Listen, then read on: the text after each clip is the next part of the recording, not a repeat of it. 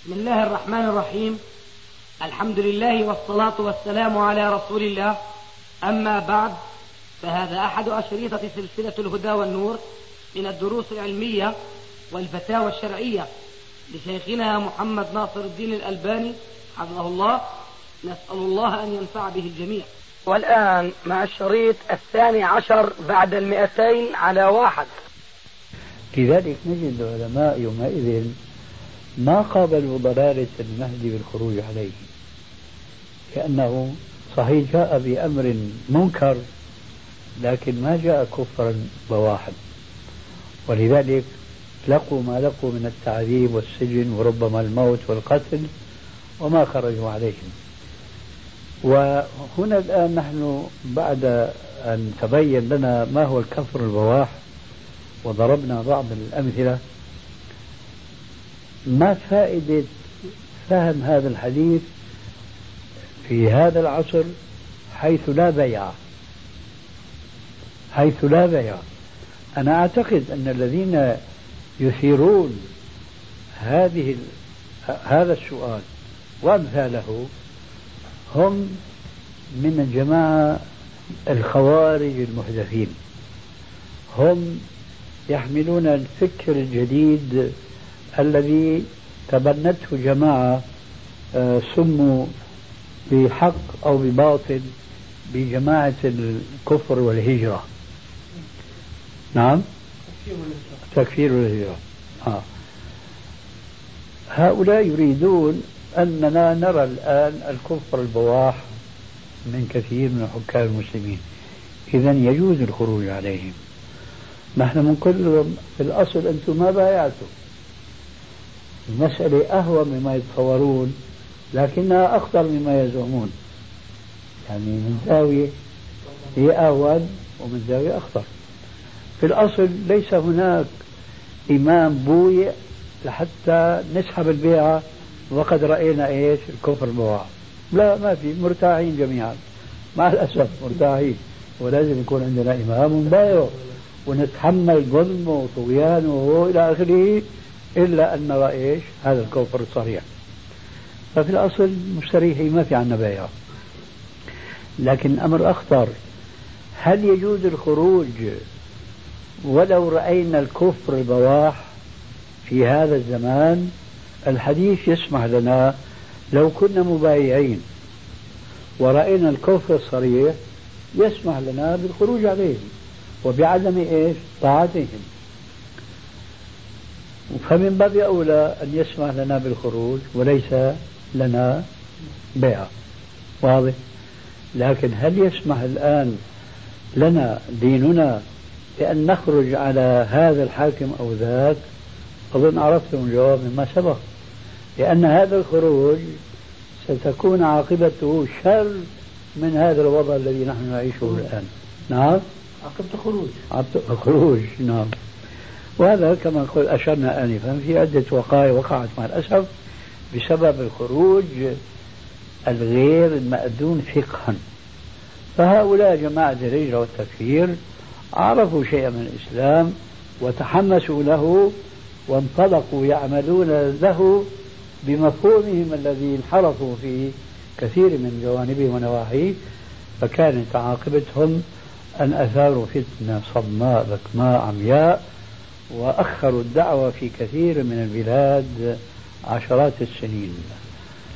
هذا سؤال بالنسبة للجماعة التي هلكت في الحرم المكي بقيادة, بقيادة جهيمان العتيبي فقد جاء في رسالة الولاء والبراء للأستاذ عبد الرحمن عبد الخالق وصفه لهذه الجماعة أنها من الخوارج.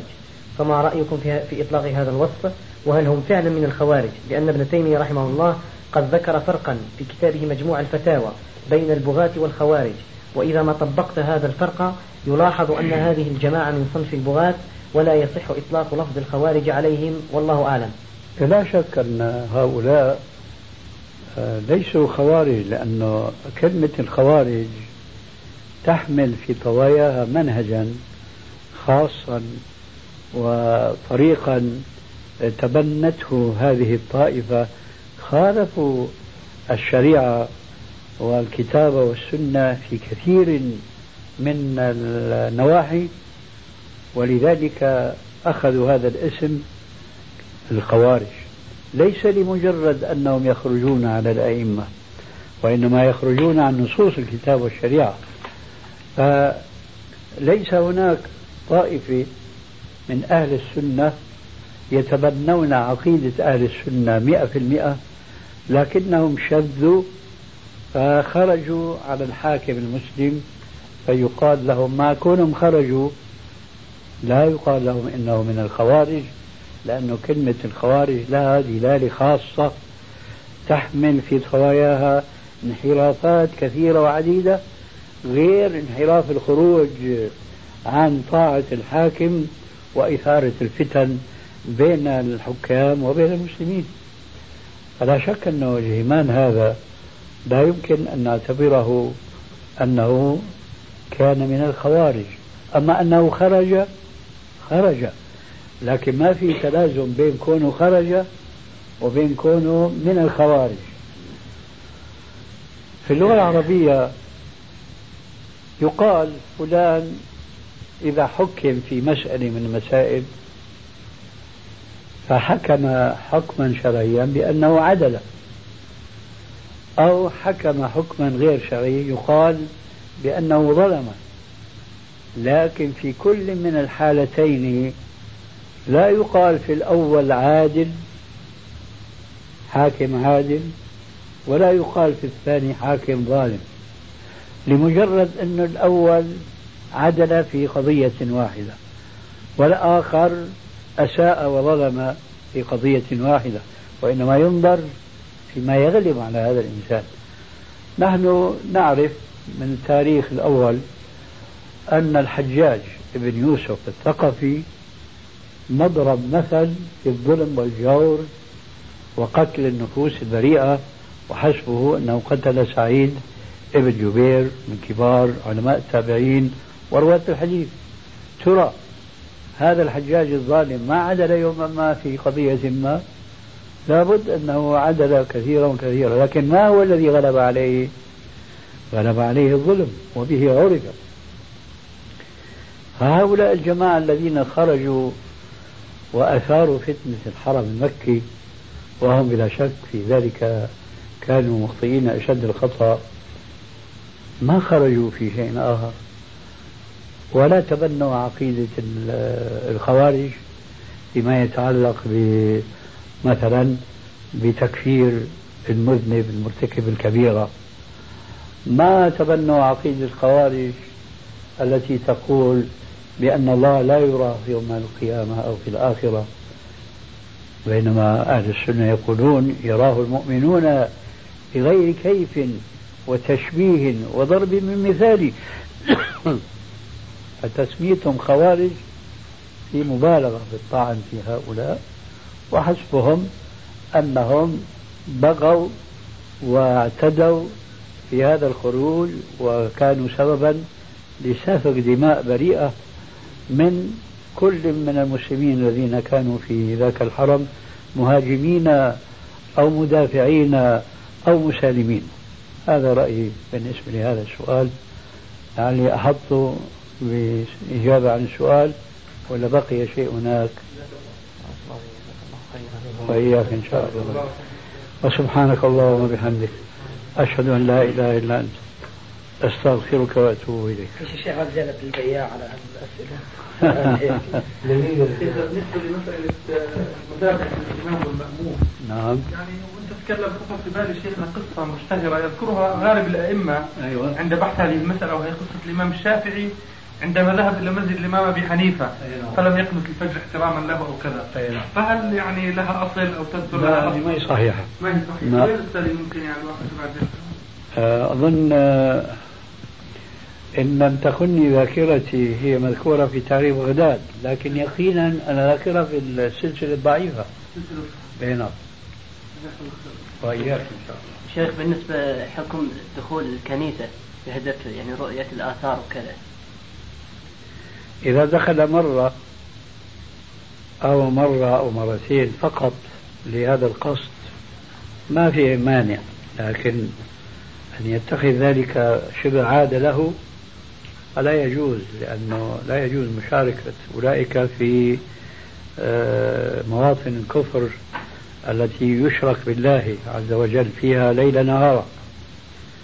فإذا دخلها مرة أو مرتين وحصل المقصود من الاطلاع فبعد ذلك لا يعد الكرة. يعني سواء كان يعبد فيها أو لا يعبد فيها الكنيسة يعني تقول إن شاء الله مهجورة يعني؟ أيوه. تقصد ولا لا لا ولا ليس في حالة قيامه بالعبادة؟ نعم. هكذا تعني. لا شك أن دخولها في هذه الحالة أشد من دخولها وليس فيها في تلك الحالة من يشرك لكن البنيان كله قائم على هذا الشرك. الأولى هو للمهجورة ولا غير مهجور شيخنا؟ غير المهجورة. المهجورة هو. معلوم. يعني آثار قديمة. أي نعم.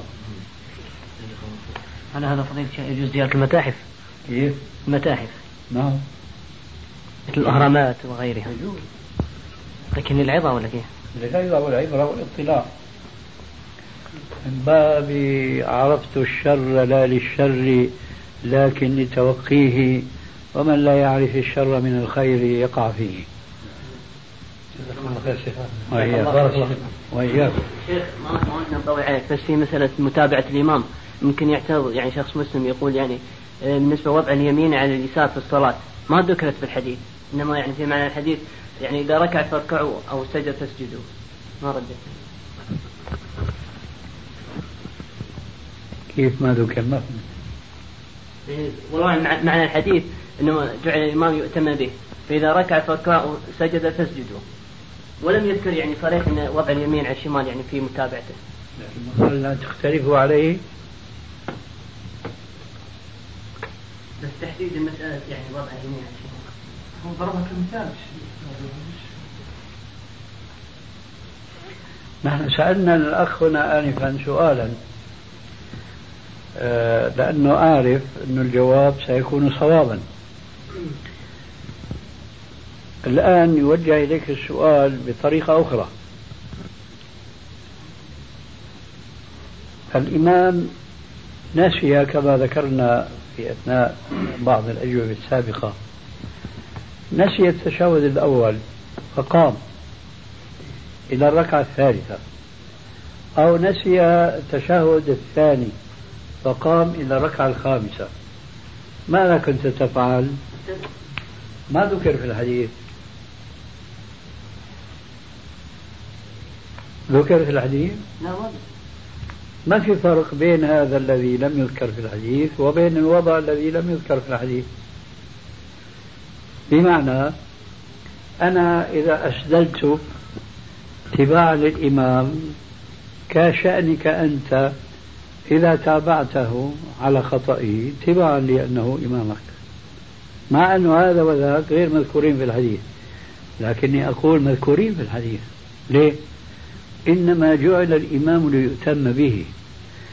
آه، تتمة الحديث ليس على سبيل الحصر وإنما على سبيل التمثيل. من جهة واضح هذا الكلام إلى هنا؟ آه. ومن جهة أخرى ضرب لك المثال الأعظم حتى تفهم من باب أولى المثال الذي دونه. فهو قال وإذا صلى قائما فصلوا قياما وإذا صلى جالسا فصلوا جلوسا أجمعين. أنت تعلم أن القيام ركن من أركان الصلاة. فأسقط عنك هذا الركن لتحقق متابعتك للإمام الذي جلس صلى جالسا. علما أنه معذور وأنت غير معذور. لماذا أمرك بأن تشاركه في الجلوس؟ هو فيه معذور وأنت فيه غير معذور. أقول أنت فيه معذور كما هو فيه معذور لكن عذرك غير عذره. عذرك متابعة الإمام. عذره هو بدني مادي. واضح؟ يؤكد لك الحديث الثاني. إذا إنما جعل من يتم به فلا تختلفوا عليه. فهو يصلي هكذا وأنت تصلي هكذا. هذا اختلاف. لا تختلفوا عليه. هذه الحقيقة السنة هذه وأعني بالسنة كحديث وارد في السنة من الوسائل الشرعية القوية القضاء على بدعة التعصب المذهبي. سواء كان من المقلدين أو من المتبعين. سواء كان من المقلدين أو المتبعين. أما بالنسبة للمقلدين نحن باعتبارنا متبعين هي بنفهمها بسرعة. لكن بدنا نفهم الثاني. لأنه بعض المتعصبين من أمثالنا من المتبعين فإذا أنا بدرك السني هذا إمام جاهل صوفي كذا وإلى آخره. وبسلسلة وبيعمل لك محاضرة فيها. آه. يا شيخ. يا شيخ نحن ما عم نترك هذه السنة من أجل خاطر هذا الإمام الصوفي الخرافي. نحن شرحنا آنفا لماذا؟ لأن هذا يمثل إماما متقدما لا تستطيع أن تمسه بسوء من كلامك. إلى أن يرجع إلى صحابي من الصحابة الرسول عليه السلام. فنحن إذا نقتدي بهذا الإمام على أوجره وأوجره مش عاجبك؟ شو غيره؟ نحن ما عمل لك واجب عليك. ها؟ كلهم مبتدع إيه إن شاء الله ربنا بيستهداء الأوقات. إذا سلم تسلموا كيف؟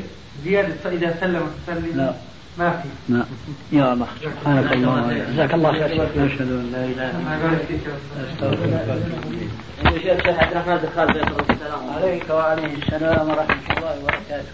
أيضا اقرئ سلاما وهم كان في أمريكا من قريب أبو ليلى. نعم. أنا عم بجهز دكتور ما شاء الله. أقوم بعمل عمره بعد ذهابك هناك للعمرة أم لغير العمرة؟ الحقيقة النية غير أنا للبحث عن عمل. أولا ثم سأعتمر. كيف؟ للبحث عن عمل. إيه؟ ثم سأعتمر. ثم تعتمر نعم. يعني في قصد العمرة. إن شاء الله. ما بيجوز مجاوز الميقات ما دام موجود قصد العمرة. ولو كان اقترن معه قصد آخر وهو العمل. أما إذا كان القصد هو الأساسي العمل ثم إن تيسر له فيما بعد العمرة فيجوز له أن يدخلها بدون إحرام.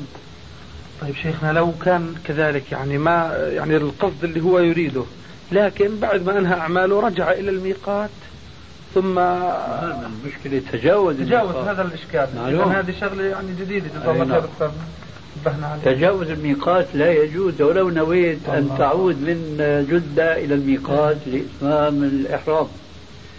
التجاوز هذا محذور. حتى تجاوز تجاوزنا بنية مسبقة؟ يصير فيها حيلة شرعية مثلا؟ بنية مسبقة، النية نعم. مسبقة أنت موجود الآن أنك تريد أن تعتمر. نعم. إيه، ما بيجوز. وأهلا وسهلا. على شيء شيخنا؟ سلامتكم الله يجزيكم خير الجلسة بعدها إن شاء الله بالنسبة للأخ وليد الله أعلم. عن اللحية إن شاء الله والسنة إن شاء الله. الله كريم خلها يعني. السلام عليكم. وعليكم السلام. الله يجزيك خير سامحنا يا شيخ. موفقين.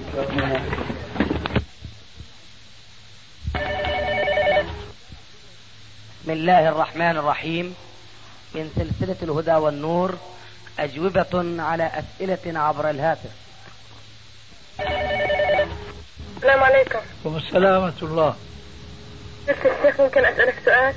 تفضلي. بالنسبة لصيام واحد يعني واحدة معدتها أو واحد معدته كانت تجاه معه قرحة عملية عامل عملية وما استطاع صيام رمضان السنة اللي فاتت 88 يصوم إيه. أنا بدي يقبل رمضان هذا. إيه. ومش راح يقدر يصومه برضه. يكفر عنه يطلع الكفارة. وإلا إن ولا إنه يستنى في ناس قالوا إنه يستنى إنه يسد لما يبرأ طب بركي ما برأ هالإنسان؟ اسمعي الجواب أيوه. إذا كان الأطباء بيقولوا أنه هذا المرض يغلب على الظن أنه يشفى صاحبه فهو مثل ما قالوا لك. ما بيكفر وإنما بينتظر حتى يشفى إن شاء الله وإن كان الأطباء بيقولوا الغالب أن هذا المرض ما بيشفى فحينئذ كل شهر من أشهر رمضان بيفطروا بكفر عن كل يوم إطعام مسكين فهمتي هذا التفصيل؟ آه فهمت فهمت بس آه، تقدري تعيدي عليه شو فهمتي؟ إذا قالوا الأطباء إنه بيبرأ في أمل إنه يبرأ حتى لو بعد سنتين ثلاثة أربعة. أيوه. يعني مش مهم الفترة الزمنية. لا مش مهم بس أنت ما عبرتي التعبير اللي أنا قلت لك إياه. فهمت لا فهمت. إذا بيبرأ لا لا. بكفره انتبهي يا بنت الحلال مو هيك. قلت لك إذا الأطباء بيقولوا بيغلب على ظن. بيغلب على الظن عرفتي؟ أيوه. إذا قال الطبيب المسلم الحاذق الغالب على الظن انه هذا المريض يشفى حينئذ ما بيصوم حتى يشفى ويقضي. أما إذا قال الطبيب بيغلب على الظن أنه ما بيشفى حينئذ بده يكفر عن كل يوم مسكين. فهمتي علي؟ فهمت بتقدري تعيدي ما ما نسمع عنه إحنا. بتقدري تعيدي علي؟ آه هلا يعني إذا بيغلب على ظن الأطباء إنه ممكن يشفى هذا المرض. أيوه. هو إنه ما ما بيكفر عنه. أيوه. استنى حتى إنه يصوم ويسده أيوه. يغلب على ظنهم إنه آه هذا المريض إنه آه، يعني راح ما يشفى. لا بكل يوم يوم بيطلع طبعا اطعام الآن تعبيرك صحيح. جزاك الله خير. كمان سؤال بس. تفضلي. بالنسبة ل- في كثير بين الناس بيقولوا إنه اللي باكل وهو ناسي بدون رمضان نوافل. يعني بتسد. يعني سداد. المرأة يعني بتسد. ت- تقصد- المرأة لما تصوم تفطر برمضان. أيام. تقصدي بتسد يعني بتقضي؟ سداد مش نوافل. تقصدي إنه بيقضي؟ آه عم تقضي المرأة. تقصدي الأيام اللي, بالسد اللي أفطرتها في رمضان المعدودة. يا بنت حلال أنت عم تحكي عن النفل. غير الن... غير النفل عم تقضيها. عم تقضي المرأة أيام المعدودة اللي أفطرتها برمضان. طيب. خلال السنة. فأكلت هي في خلالها وهي ناسي أو نوافل. ها بتقولوا إنها بتفطر. ما في فرق بين صوم رمضان آه. أو قضاء رمضان حتى صيام. اسمعي اسمعي الله يهديك اسمعي تمام الجواب. إيه. لا فرق هناك بين شخص سواء كان ذكرا أو أنثى بصوم رمضان أو بيقضي ما فاته من رمضان أو بصوم صيام نفل إذا أكل أو شرب ناسيا فإنما أطعمه الله وسقاه ولا قضاء عليه. جزاك الله خيرا. عرفتي إنه ما في فرق. لأنه كثير وشيوخ ناس حكوها. اي مع الأسف هذول عاملين حالهم الشيوخ. ما هن شيوخ. جزاك الله خيرا. وإياك. عزناك عفوا.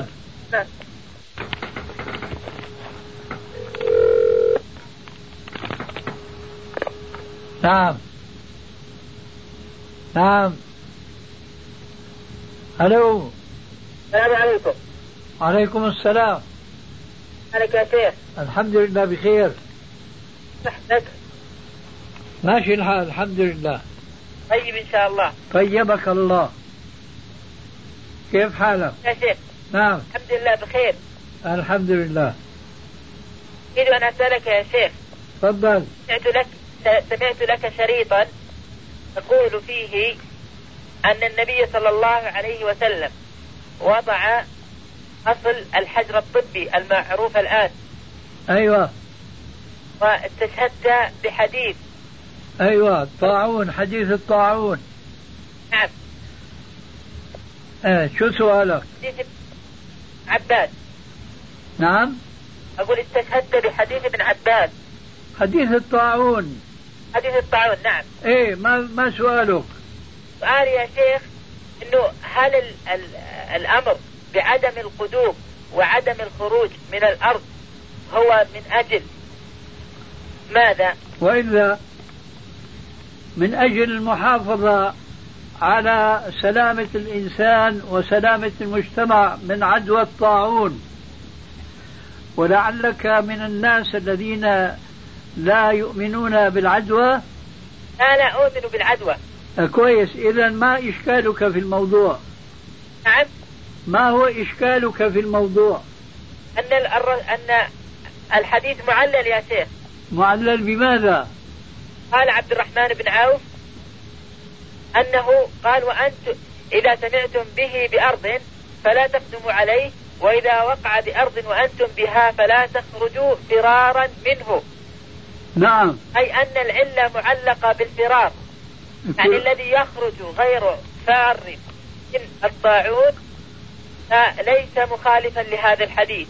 لكن بارك الله فيك أولا قلت أنه عبد الرحمن بن عوف يقول وهذا ليس من قوله وإنما هو من قول نبيه. أنت معي؟ معك معك. هذا أولا. وثانيا فرارا منه هذا لماذا يفر منه؟ لأنه يخشى أن يصاب. طيب. يعني طعنا في التوكل. اسمع. نعم. فإذا خرج وكان مصابا وانتقل إلى البلدة الأخرى نعم. ماذا يفعل أو ماذا تكون نتيجة فراره؟ نقل المرض معه. وهل هذا يجوز؟ والرسول يقول فر من المجذوم فرارك من الأسد. نعم. ماشي واضح؟ نعم لكن يا شيخ. لا اسمع. نعم. واضح؟ واضح. طيب أتم الحديث؟ انتهى الحديث. فقال الحمد لله. فقال عمر الحمد لله. لا الحديث أخي له جملة أخرى. قد تكون في أوله في بعض الروايات وقد تكون في آخره. نعم في رواية أخرى يقول آه. عن عائشة زوج النبي صلى الله عليه وسلم أنها أخبرته أنها سألت الرسول الرسول صلى الله عليه وسلم عن الطاعون فأخبرها نبي الله نبي الله صلى الله عليه وسلم أنه كان عذابا يبعثه الله على من يشاء فجعله الله رحمة للممين فليس من عبد يقع الطاعون فيمكث في بلده صابرا يعلم أنه لن يصيبه لن يصيبه إلا ما كتبه الله له إلا كان له مثل أجر الشهيد. أي هذا حديث صحيح لكن ما هذا الذي عنيته؟ ألا تعلم أن هناك جملة أخرى تقابل الجملة التي تلوتها وأسمعتنا إياه وهي ومن كان في أرض ليس فيها طاعون فلا يدخل إلى الأرض التي فيها الطاعون. ألا, ألا, ألا, ألا تذكر هذا؟ نعم موجود في نص الحديث وهذا الذي بقوله لك فلماذا لا تقرأه؟ إذا سمعتم به بأرض آه لا تقدموا عليها لماذا؟ هذا حتى ما تصابوا بالمرض فإذا لا يجوز الدخول إلى الأرض المصابة خشية أن يصاب الداخل ولا يجوز لمن كان في الأرض المصابة أن يخرج خشية أن ينقل الداء إلى الأرض التي ليس فيها الداء. طيب يا شيخ الآن قول من يقول أن العلة التوكل هل هذا قوله صحيح؟ أن الذي هذا صحيح ولكن لا ينافي ما قلناه بارك الله فيك. نعم. لا ينافي لأنه حينما يرى المقيم في الأرض التي فيها الطاعون يرى الناس يتساقطون بين يديه. أفرادا وجماعات بلا شك لا أح... لا يصبر على هذا المنظر الذي يهدده بالموت القريب إلا من كان متوكلا على الله حق التوكل. هذا ما بنا في التوكل ولا بنا في أيضا أنه النهي عن الخروج من الأرض الطاعون لحكمة يرى الناس يتساقطون بين يديه أفرادا وجماعات. بلا شك لا أح... لا يصبر على هذا المنظر الذي يهدده بالموت القريب إلا من كان متوكلا على الله حق التوكل. هذا ما بنا في التوكل ولا بنا في أيضا أنه النهي عن الخروج من الأرض الطاعون لحكمة طبية كما أشعرتنا بذلك الزيادة التي لفت النظر إليها. طيب يا شيخ الآن لو كان هذا غير مصاب ففي أرض انتشر فيها الطاعون ما يدريه؟ علاجا. ما يدريه؟ ما يدريه أنه غير مصاب؟ ولنفرض أنه مصاب. الله يهديك. أنت عم تتكلم عن الذي لم يصب. نعم يا شيخ لكن أنا قصدي أخذ العلاج بغض النظر هل هل هو مصاب أم لا لكن القصد في أرض انتشر فيها الطاعون هل هذا ينافي التوكل؟ إيش هو؟ صلى الله عليه وسلم إيش هو الذي ينافي أو لا؟ أخذ الدواء؟ ما سمعته أسألك أنت اولا قلت إذا فرضنا أنه غير مصاب بالداء ثم لما لفت نظرك بقولي وما يدرينا أنه لم يصب عدلت عن ذلك الكلام إلى القول إنه مصاب. طيب فأنت الآن تريد أن تقول عن هذا المصاب هل يأخذ الدواء أم لا؟ أنا أريد أن أقول يا شيخ. يا شيخ الله يهديك. لا تضيع وقتي. أنا أسألك قل نعم أو لا؟ نعم. إيه وماذا تريد ان تفصل علي؟ أنت تريد أن تقول هذا المصاب يجوز له أن يتعالج ويأخذ الدواء أم لا؟ نعم. تريد هذا؟ أريد هذا. فلماذا تريد أن تقول كلاما غير أن تقول نعم أريد هذا؟ هذا لا ينافي التوكل. لأن التوكل لا ينافي الأخذ بالأسباب. فإذا كان يغلب على الظن أن أخذ العلاج لمنع ضرر الطاعون أنه يشفى فهذا لا ينافي التوكل على الله أبدا كما لا ينافي أخذ أي علاج لأي مرض أو لأي داء. الشيخ نعم. لا يستدل من لأننا نحن يا شيخ ندرس عند أحد المشايخ هنا. نعم نعم. واليوم أشكلت علينا هذه المسألة. والحقيقة بحثت عنها فأحببت أني أستنتج برأيك يا شيخ. معليش جزاك الله خير وقد أنبأتك برأيي. فإذا بقي عندك إشكال فاطرحه ولا يهمك. لكن لا تأخذ تعطي بكلام لا طائل تحته. فإذا سألتك سؤالا قل نعم أو لا. أما أن تقول أنا أريد كذا وكذا وأنا أغنيتك عن أن تقول كذا وكذا بسؤال. تريد هذا أم لا؟ تقول نعم تقول لا. طيب بقي شيء عندك؟ بقي إشكال واحد بس. تفضل. الآن يا شيخ نحن اليوم كنا نقرأ في هذا الحديث. نعم. فقال لنا شيخنا نعم. أن العلة أمر النبي صلى الله عليه وسلم بعدم الخروج كالتوكل على الله عز وجل.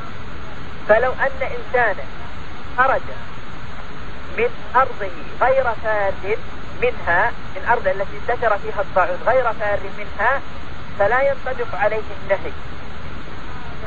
فورد علينا إشكال. لو أنه على هذا التعليل على على قولهم هذا أن العلة هو التوكل. لو أنه بلع شيئا تناول دواء في درء الطاعون هل يعد فر أم لا؟ فأريدك أن تجيبني على هذا بهذا الفهم. وقد فعلت وهذا الذي نصحتك ألا تتكلم كثيرا نعم. قد فعلت وأجبت بأن أخذ العلاج الذي يغلب على الظن أن فيه استشفاء لا ينافي التوكل هنا ولا في أي داء يصاب به المسلم يأخذ عليه دواء قد أجبتك فماذا تريد مني؟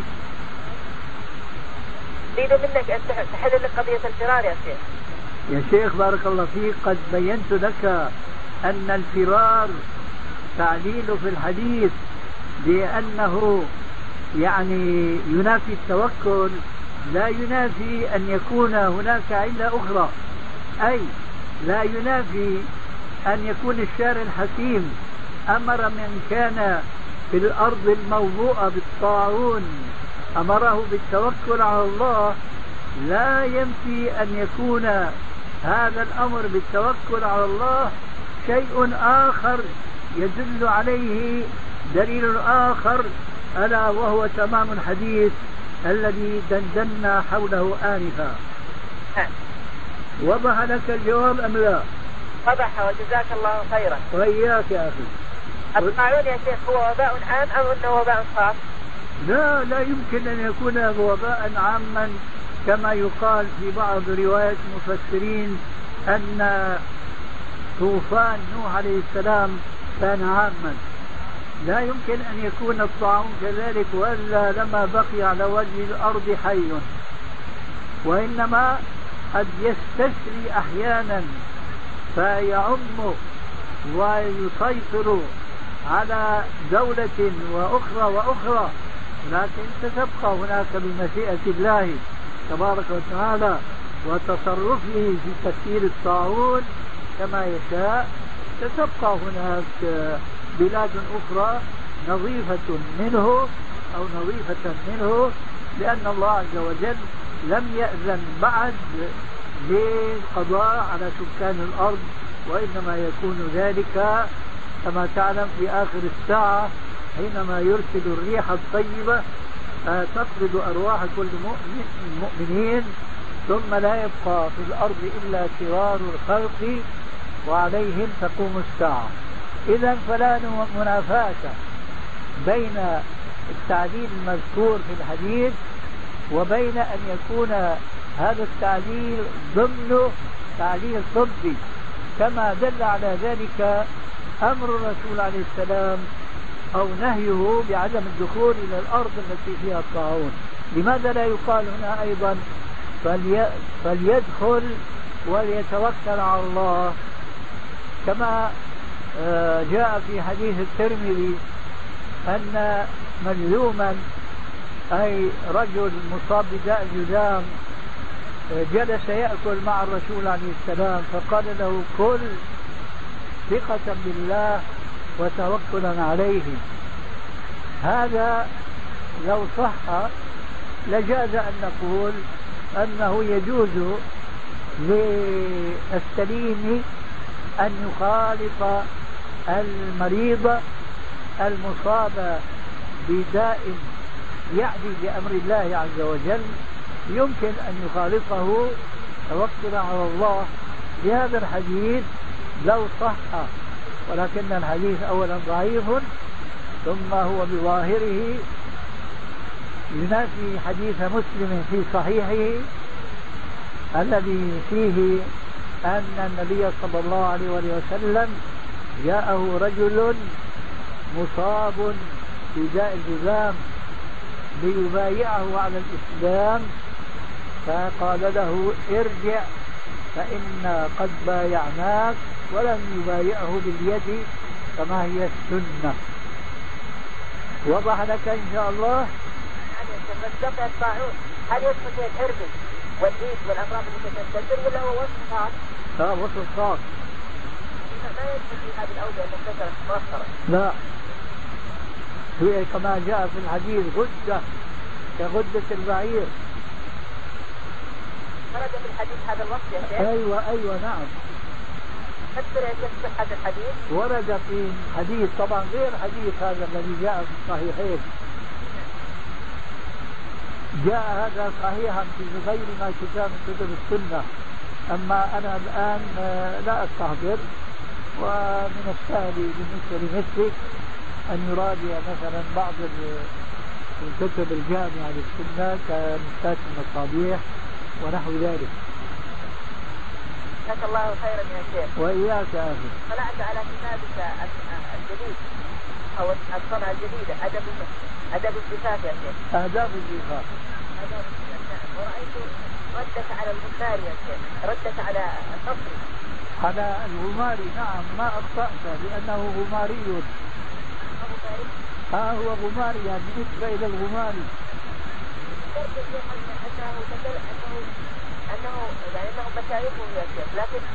هو هذا كما نقول عن عبد ابو عن أبو غدة عبد الفتاح أبو غدة. نقول عنه في بعض الكتب إنه كوثري. لماذا؟ لأنه يكاد يعبده. فهو أتبع له من ظله ويكابر في الدفاع عنه. لعلك قرأت شيء من هذا في بعض كتبي وبخاصة في مقدمة بعض الطبعات الجديدة لشرح العقيدة الطحاوية العهد القديمة تقصد.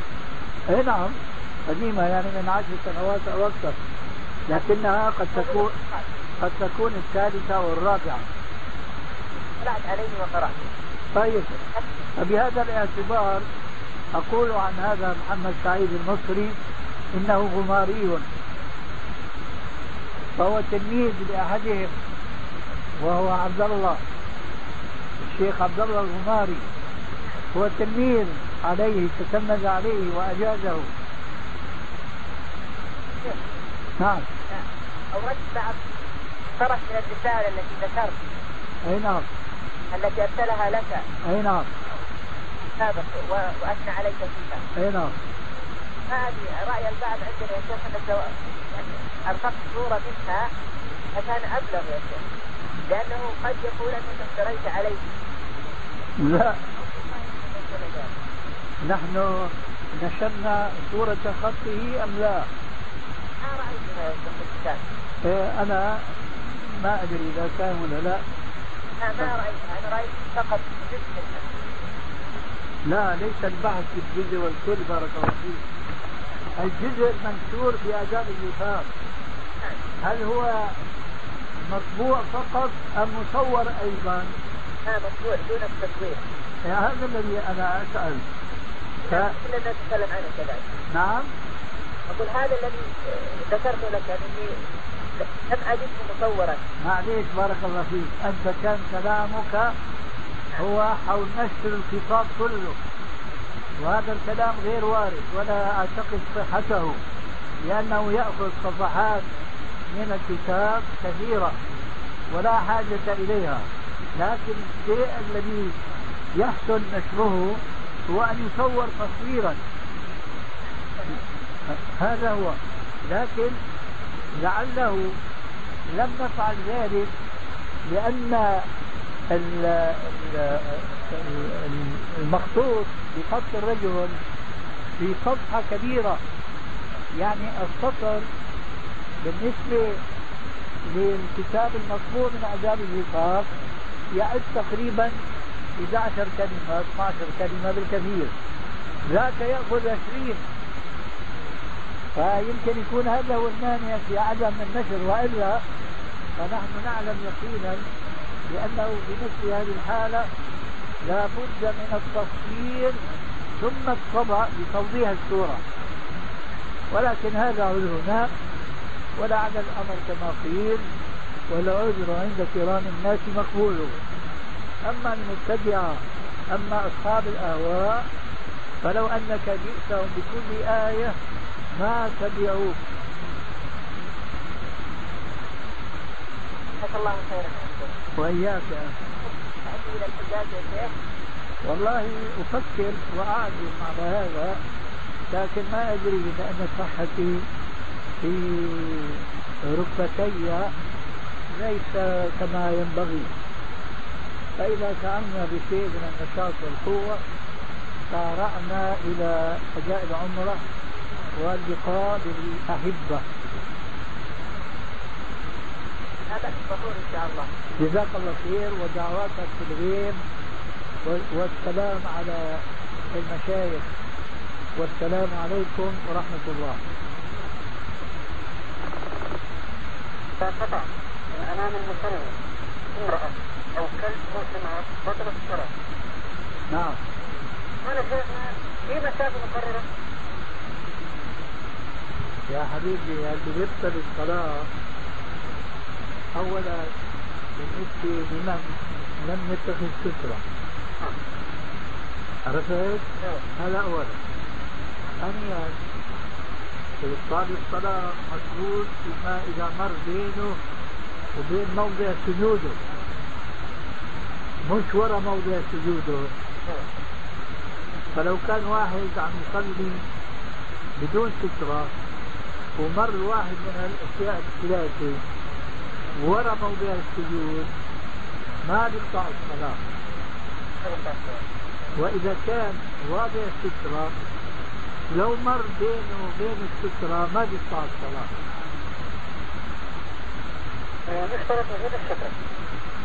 مو بس هيك.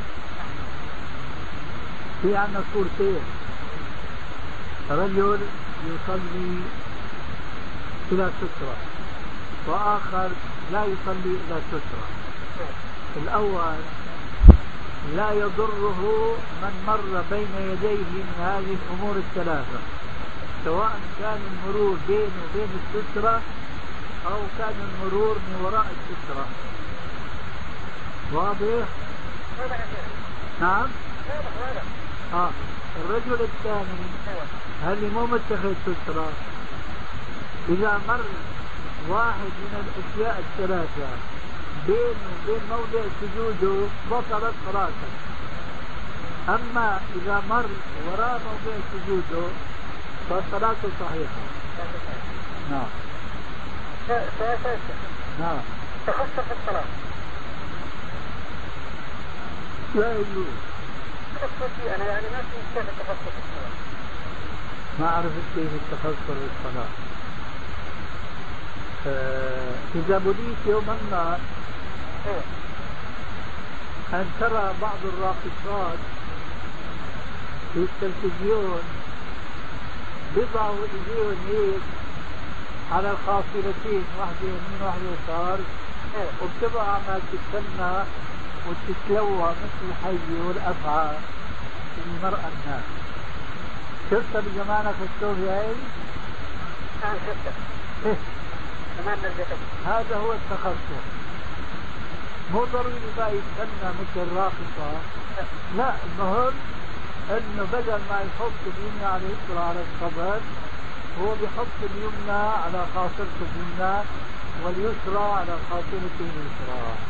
كما تفعل الراقصة لكن الراقصة بقى بتدق وبتدور وإلى آخره. هذا هو الاختصار أو التخصص في الصلاة واضح؟ إيه بعض الناس ممن لا علم عندهم يفسروا هذا الحديث بالذي يخالف السنة فيأخذ اليمنى واليسرى ناحية إيش؟ الخاصة هذا خطأ في عندك في غيره؟ لا بس بس الله يجزيك خير في مجال كنا تجارته نحن بكرة مسافرين إن شاء الله نعم ان شاء الله؟ إلى دبي دبي؟ أي نعم كيف؟ أنا وزوجتي سافر عليكم الله يحفظك زيارة ولا؟ والله زيارة ابني هناك عبد الرزاق ان شاء الله الله يخلي لك اياه السلام عليكم السلام ورحمة الله وبركاته بتكون على الجلباب من اللي انا واحيانا تكون ناس عندكم وهذا هذا مش ضايع هذا في التمرد هذا في التمرد وهذا برضه هذا في المضاء في التمرد اذا هذا هون لا اما الخمس ما في بس اذا كان هذا يعتبر من تعرف النساء يجب الدفاع هذا هو الدين الذي يعني ما في حاجة.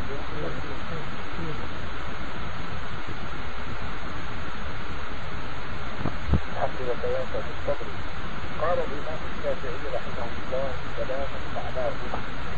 الناس أو أكثرهم بغفلة عن تدبر هذه السورة غيرها بالخطأ بسبب ثلاثة أيام. لا ما هو. فقد صح أن أبو بكر الصديق رضي الله عنه ساحر المدة قال أيكتب الدين وأنا حي. هذا اللفظ لا أدري. وأخيرا نريد منكم فقط توضيح في هذا الحديث.